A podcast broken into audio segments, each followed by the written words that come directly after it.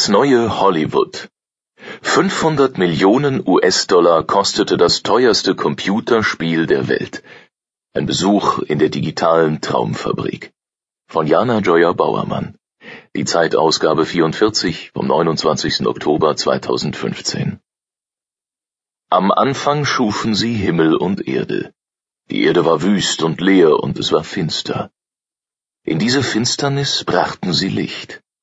Aus Pixeln setzten sie Planeten zusammen, bauten Felsen und gruben Schluchten. Sie ließen Gras und Bäume wachsen. Aus Polygonen schufen sie Kreaturen. Es waren mehrere Götter, die dieses Werk vollbrachten. Einer von ihnen heißt Pete Parsons.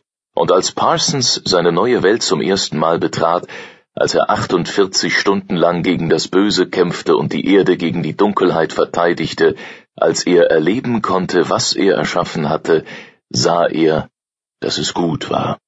Wie gut es war. Die Welt, um die es hier geht, heißt Destiny, Schicksal. Destiny ist ein Computerspiel, das man auf PlayStation und Xbox spielen kann. Mehr als 20 Millionen Menschen tun das derzeit weltweit, obwohl die Standard-Edition 29,99 Euro kostet und sie für Erweiterungen extra bezahlen müssen. Auf Destiny ist das Jahr 2700 angebrochen. Wie in den meisten Computerspielen wurde die Sache mit dem Paradies gleich übersprungen und die Erde ist weitgehend zerstört. Die Eingangskulisse zeigt verrostete Autowracks und Industrieruinen mit kaputten Scheiben.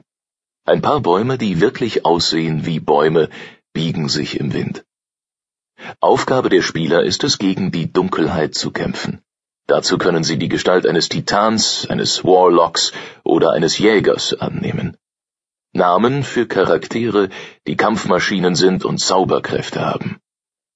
Zur Verteidigung gibt es Automatikgewehre und Handfeuerwaffen, Schrotflinten und Raketenwerfer, die Monte Carlo, hartes Licht oder Schmähung heißen.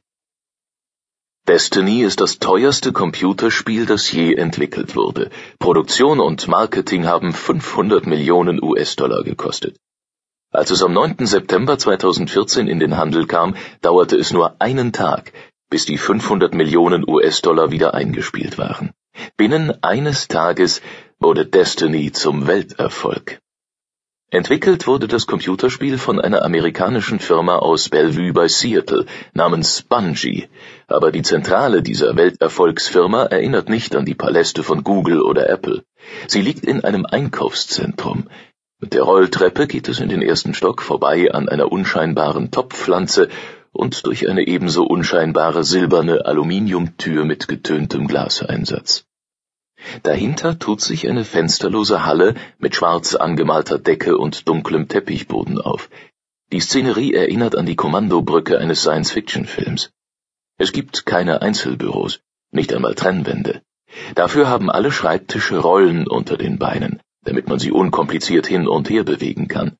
Eingefahrene Strukturen und starres Denken sollen sich die 500 Mitarbeiter gar nicht erst angewöhnen. Früher waren in dieser Halle gepolsterte Sitzreihen montiert. Die Bungee-Zentrale war tatsächlich einmal ein Kino, und insofern könnte der Ort gar nicht symbolträchtiger sein. Computerspiele machen den Filmen aus Hollywood so ernsthaft Konkurrenz, dass manche sagen, Bungee ist das neue Hollywood.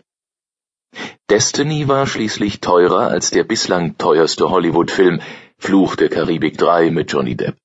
Dessen Kosten lagen bei rund 350 Millionen Dollar und er brauchte doppelt so lange wie Destiny, um das Geld einzuspielen, also 48 Stunden. Andere Welterfolge der Computerspielindustrie, World of Warcraft, Call of Duty und Grand Theft Auto, müssen Außenstehenden wenig sagen, aber es sind Parallelwelten, in denen Menschen nicht nur für ein paar Stunden verschwinden wie früher im Kino, sondern für ganze Tage, und bei denen sie nicht nur zuschauen, sondern in denen sie selbst Rollen übernehmen. Allein in Deutschland spielen mehr als 30 Millionen Menschen zumindest gelegentlich Computerspiele. Vor wenigen Jahren waren solche Spiele noch umstritten, heute sind sie Teil der Popkultur. Sie sind ein Kulturgut. Der Schreibtisch von Pete Parsons, 49 Jahre, steht mittendrin in dem alten Kino. Die Arbeitsplatte misst höchstens einen Meter, was ihn nicht wirklich stört, da er meistens irgendwo in der Halle unterwegs